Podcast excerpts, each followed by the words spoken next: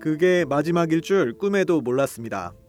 일어났어? 출근해야지. 예 엄마 너무 오늘 힘들어서 저는 오늘 정상 출근한다고 말했어요. 정상 출근하라고 전화를 하려고 그랬는데 전화가 먼저 왔어요. 사고가. 근데 저는 그 아침에 아이 보고 출근하라고 전화를 했어요. 제가 그런 엄마예요. 여느 때와 다름없이 일터로 떠났던 가족은 영영 집으로 돌아오지 못했습니다. 제가 제일 먼저 연락을 받았어요. 떨어져서 숨을 안 쉰다 이렇게 설명을 하시는 거예요. CPR을 진행, 심폐소생술을 진행했는데도 숨이 숨을 숨이 어렵다고 그렇게 들었고 그때 갔을 때도 되게 그 따뜻했던 온기가 잊혀지지가 않아요. 멀쩡했었거든요. 일터에서 장애를 얻은 아버지가 수십 년 뒤 똑같은 사고로 생때 같은 아들을 잃어버리는 믿기지 않는 비극. 하체기 분쇄기에 이물질이 끼어서 그 이물질을 제거하는 과정에서 이제 손이 빨려 들어가지고 산재도 뭐 유산이라고 대물림되는가 싶은 게 많이 그렇죠.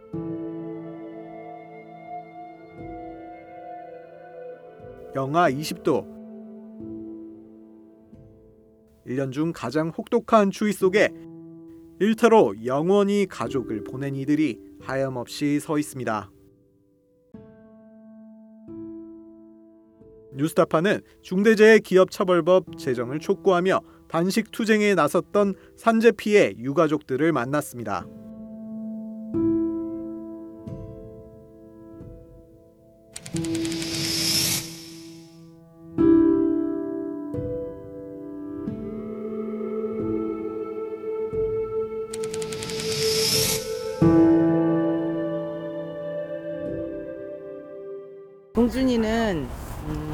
음, 마이스터고에 재학 중이었어요.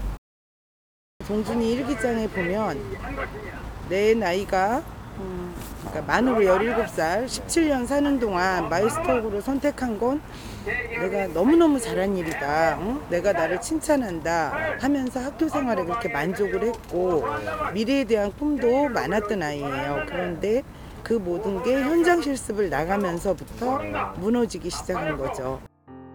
고 김동준 군은 대기업 CJ의 가공육 생산 공장에서 현장 실습을 했습니다.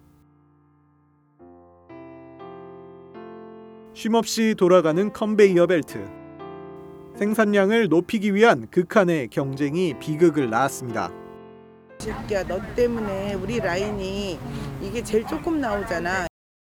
그런 협박이 계속 되던 중에 급기야는 회식 중에 불러내서 폭행까지 이른 거예요.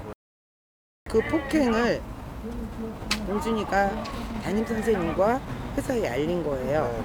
그랬더니 그게 자기네들한테 불이익이 만약에 된다면 네가 한 걸로 불이익이 된다면 너를 죽여버리겠다고 그 때린 선임들이 계속 또 협박을 한 거예요.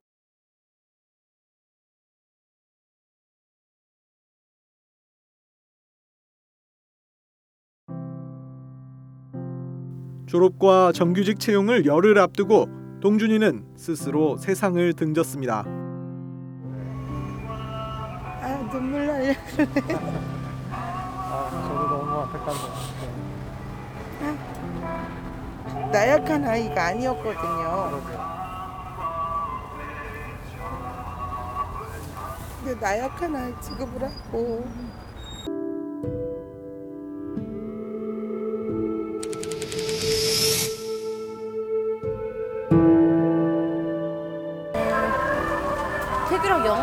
자, 자주 보러 다니고 영화도 보시고. 네, 뭐 치맥이라든지 뭐 소주에 그냥 막창 막 먹으러 가고 친구이자 오빠이자 아빠 같은 우리 동생이었어요. 왜냐면 아빠가 자녀들 치장으로 돌아가시고 나서 그러셨군요. 이제 그런 부분을 태구가 많이 이제 힘을 줬었죠.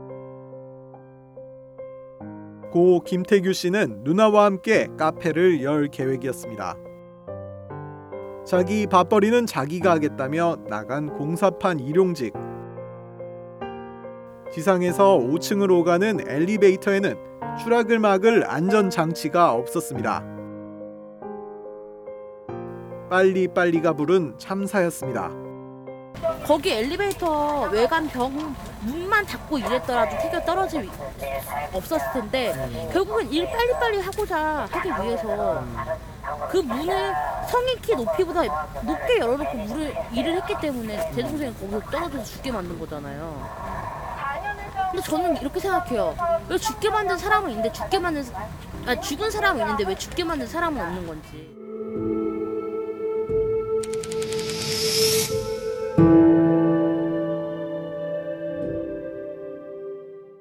일이 굉장히 힘들다라고 얘기를 하더라고요. 예, 그래서 그러면 힘들면 다른 일을 찾아보든지 힘들어도 그래도 일할 수 있으니까 열심히 해야죠 라고까지 얘기를 했던 아이예요. 고 김재순 씨는 생활 폐기물 처리 시설에서 일했습니다. 장애가 있었지만 모두가 마다하는 곳에서도 최선을 다하는 든든한 아들이었습니다. 그날은 안전을 위해 반드시 두명 이상이 투입돼야 하는 파쇄기 점검이 있었습니다. 하지만 이물질 제거를 위해 파쇄기에 다가가는 그를 지켜볼 동료는 없었습니다. 아버지에게 장애를 남긴 그 파쇄기가 아들까지 빨아들였다는 현실이 믿기지 않습니다.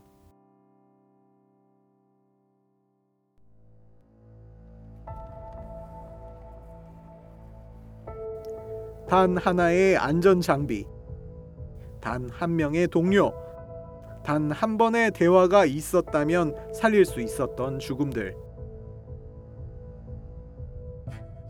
이렇게 허망하게 일터에서 생명을 잃는 노동자가 한 해 2천 명을 넘나듭니다.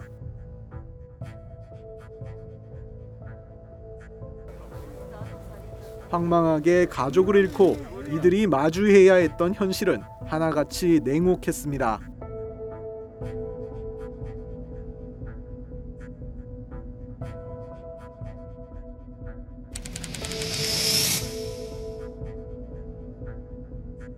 책임 전가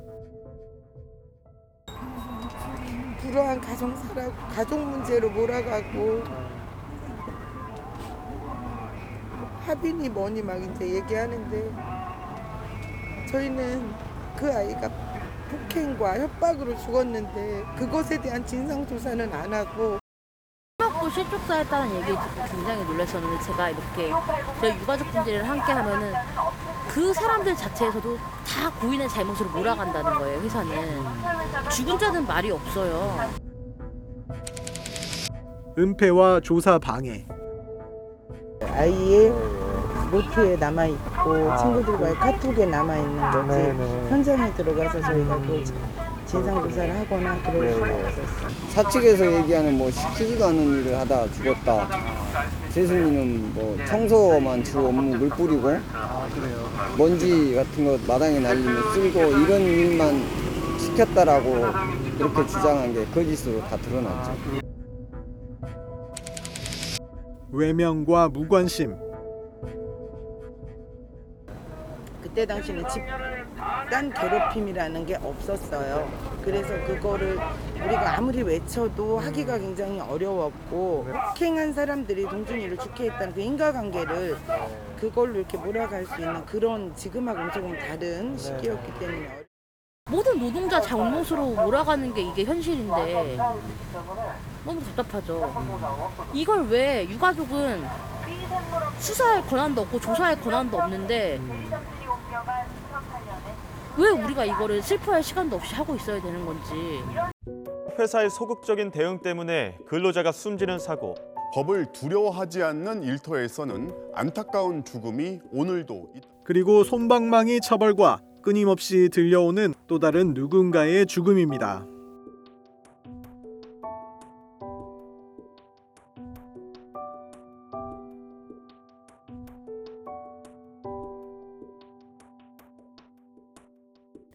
이제는 일터의 죽음을 막아달라고 자신과 같이 지옥에 사는 유가족이 더 이상 생기지 않게 해달라고 먼저 산재로 가족을 보낸 유가족들이 중대재해 기업 처벌법 도입을 촉구하며 얼어붙은 길 위로 나섰습니다. 유가족들은 대다수가 이게 부모 잘못이다 이런 식으로 해서 그냥 그냥 가슴에 묻고 그렇게 살았어요. 저도 그랬어요. 그런데 생각해 보니까 이거 나만의 잘못이 아니에요. 우리 사회가 그렇게 곳곳에서 특히 그 유명하다는 회사들에서 병들어가고 있는 거죠. 이렇게 굶어서 썩어서 병들어서 누가 하나 죽어 나가도 눈도 끔쩍 안 해요. 나 옆에 근무하던 직원이 오늘 아침에 죽었는데도 자기는 버젓이 근무하고 있는 거고 그게 너무 당연하다는 시 받아들이는 게 싫었어요. 돈과 저울질 하다가 사람 죽게 만드는 거잖아요. 안 죽을 사람 죽게 만드는 거잖아요. 살 목숨들을. 저희 같은 이 절규하는 유가족들 생계지 좀 않게 해달라고. 기업이 최소한 사람 목숨에 조금이나마 경각심 갖게 해달라고. 그렇게 해서 여기서 이렇게 장기를 갉아먹는 단식을 이어가고 있습니다. 수년째 제자리 걸음 중이던 중대재해 기업 처벌법을 수면 위로 끌어올린 것은 유가족들과 현장의 노동자들이었습니다. 10만 명 청원으로 만들어낸 이 법 원안에는 일터에서 세상을 떠난 수많은 이들의 흔적이 곳곳에 아로새겨 있습니다. 사업장에서 받는 정신적 고통, 이른바 일터 괴롭힘까지 경영 책임자의 위험 방지 의무로 명시됐습니다.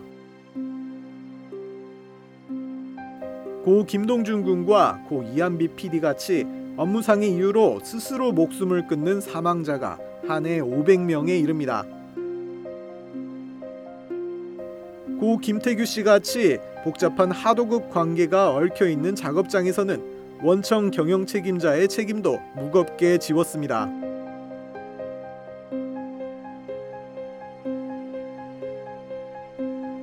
하청업체나 현장 실무자의 책임을 지우고 빠져나가는 이른바 꼬리 자르기나 경영자가 공사 기간을 단축하거나 안전 설비와 비용을 축소해 이윤을 얻으려는 행태에 경종을 울리기 위해서입니다. 고 김재순 씨가 일했던 영세 사업장에도 차별 없이 공포 후 6개월부터 이 법을 적용하도록 했습니다. 하루라도 빨리 법을 시행해 단 한 명의 죽음이라도 막아야 한다는 절박함 때문입니다. 죽음을 개인의 책임으로 미루는 기업. 그게 아니라는 걸 입증하는 게 불가능한 경우가 많았습니다. 아무리 애써도 기업이 갖고 있는 자료에 접근할 수 없기 때문입니다. 원안에서는 완전히 입증되지 않더라도 반복적으로 중대 재해를 일으키거나 증거 인멸을 시도한 기업에게는 책임을 물을 수 있는 가능성을 열어놨습니다. 이 밖에도 관리 감독 의무 소홀로 사회적 참사를 야기한 공무원까지 처벌할 수 있도록 명시하는 등 사회 전반에 걸쳐 안전보다 효율과 이윤을 우선해 생명을 잃게 만든 책임자들에게 무겁게 책임을 묻는 내용들이 원안에 담겼습니다. 법이 만들어지는 것 자체가 이제 이게 굉장히 사회적으로 중요한 이슈다. 사회적으로 보호돼야 되는 것들이라고 하는 걸 선언하는 의미가 있거든요. 그리고 처벌이 가능하다는 거를 사업주가 인식함으로 인해서 조금 더 많은 조치들을 하게 되겠죠. 네. 그게 사실 이 법에서 가장 중요한 거예요.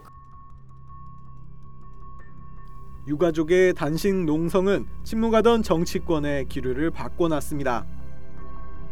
하지만 기대도 잠시 재계와 정부 관계자들이 국회를 드나들기 시작했고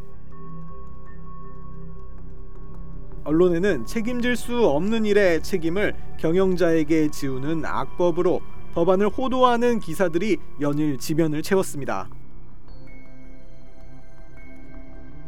유가족들 사이에는 이른바 김용균 없는 김용균법, 2018년 산업안전보건법 전면 개정 과정이 또 반복되는 것 아니냐는 우려가 나왔습니다. 그냥 빈 껍데기인 법을 만들어 놓고 국민들 그냥 호도하고 있는 거잖아요. 법 만들었으니까 뭔가를 해준 것처럼 하는데 사실 알고 보면은 작년도보다 올해가 그 그러니까 재작년보다 작년이 더 많이 사람 죽었다고 다 나와 있는데 그렇게 또 무력화시키려고 하는 거 아닌가. 우려는 현실이 됐습니다. 국회 안 논의가 계속될 때마다 법안은 하염없이 재단이 됐습니다.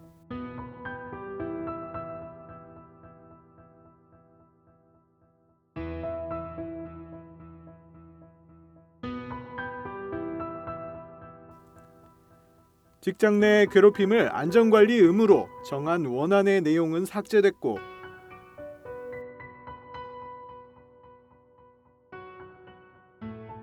대표 및 이사로 명시됐던 책임자는 모호해졌습니다.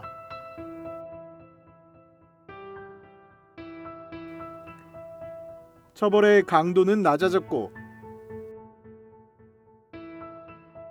지금 당장 단 한 사람의 목숨이라도 더 구해야 한다는 취지는 퇴색됐습니다.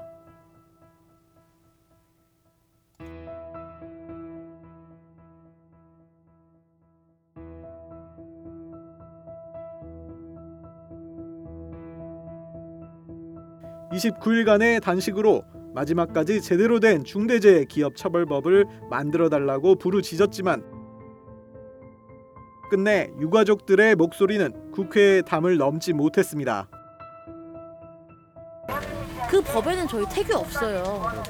앞으로 태교가 떨어졌던 그 장소에서 다른 누구 누구도 떨어질 수 있어요. 이 나라는 어떻게 죽음마저도 숫자로도 차별하고 하는 건지.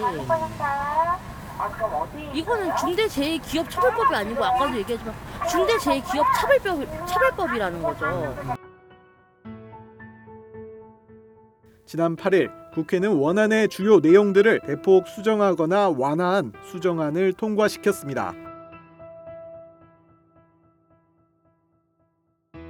법조문 안에서 사라진 희생자들의 이름을 언젠가 돌려주어야 한다는 과제를 아는 채 중대재해기업처벌법은 그렇게 탄생했습니다.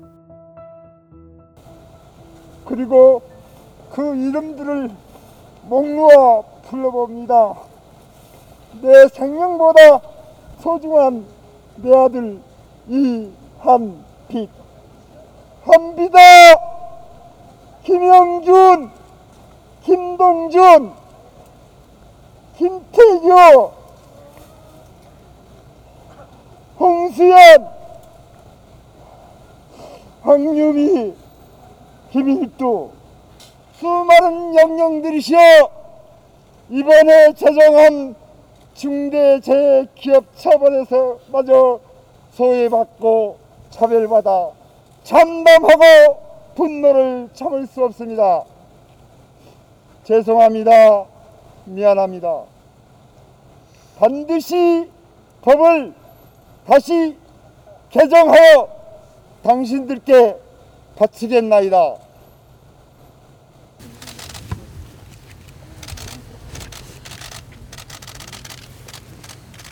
뉴스타파 오대양입니다.